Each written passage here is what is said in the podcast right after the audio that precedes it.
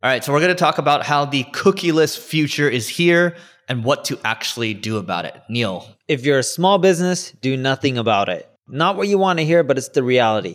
Do you think Google and all these social networks and platforms that make billions of dollars are really going to make it where you can't track any of your conversions and data? No. If you think about a lot of the transactions you get on Google, it's in their ecosystem. You're still going to see a lot of conversions but it's not going to be as good as it used to be. If you're a large corporation, you should do something and you need to start working on your data analytics, start bringing in all your data into one place, whether you want to use Google Data Studio or Tableau or whatever it is that you want to end up using.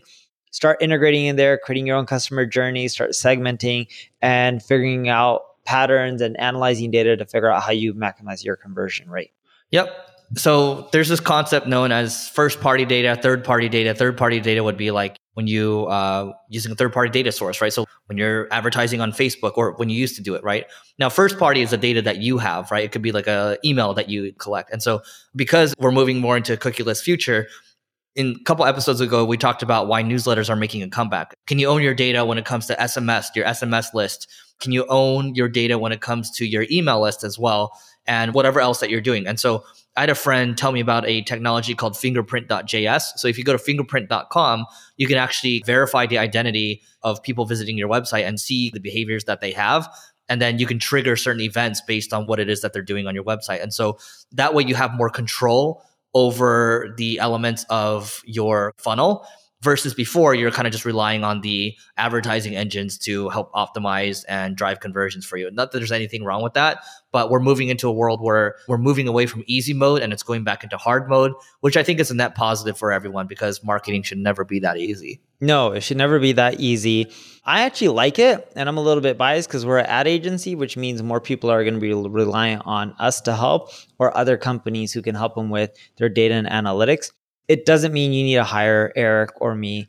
More so, what you need to do is start passing in data from all your different channels into one place so that way you can make better informed decisions.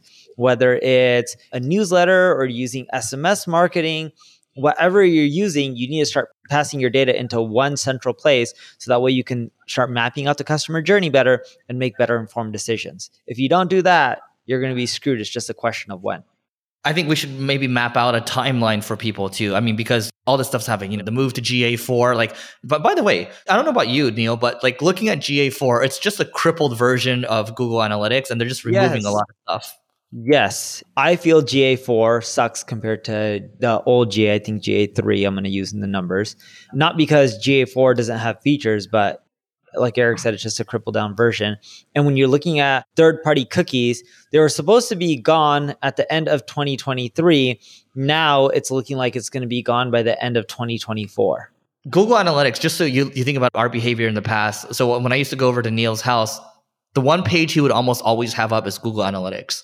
Like his laptop would always just have Google Analytics on it. So there's a time and day where we would just be a little neurotic and we, we probably checked analytics a little too much. Mm-hmm. But the reason we did was because you can segment so much, you can slice and dice the data.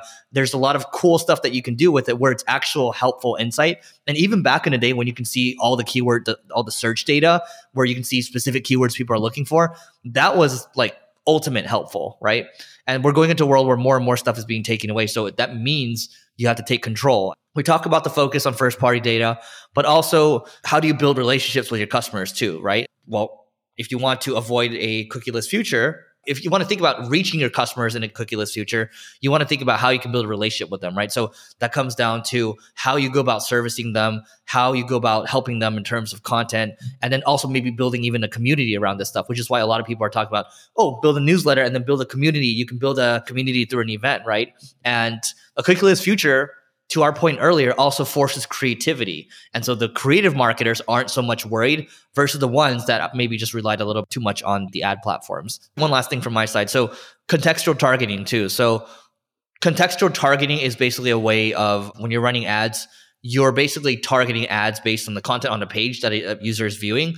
And so that's a little more privacy friendly. Like you can do that if you're going to continue to run ads. I don't think we're going to stop running ads by any means. So that's going to be a way of moving forward. But all the things that we talked about here, I would recommend re listening to this episode because this is going to come faster than you know. And it's good to be prepared. Like people prepared the hell out of GDPR. This is actually worth preparing for because it's going to help you grow your business long term. GDPR was more so to protect your business. So different things. So that is it for today.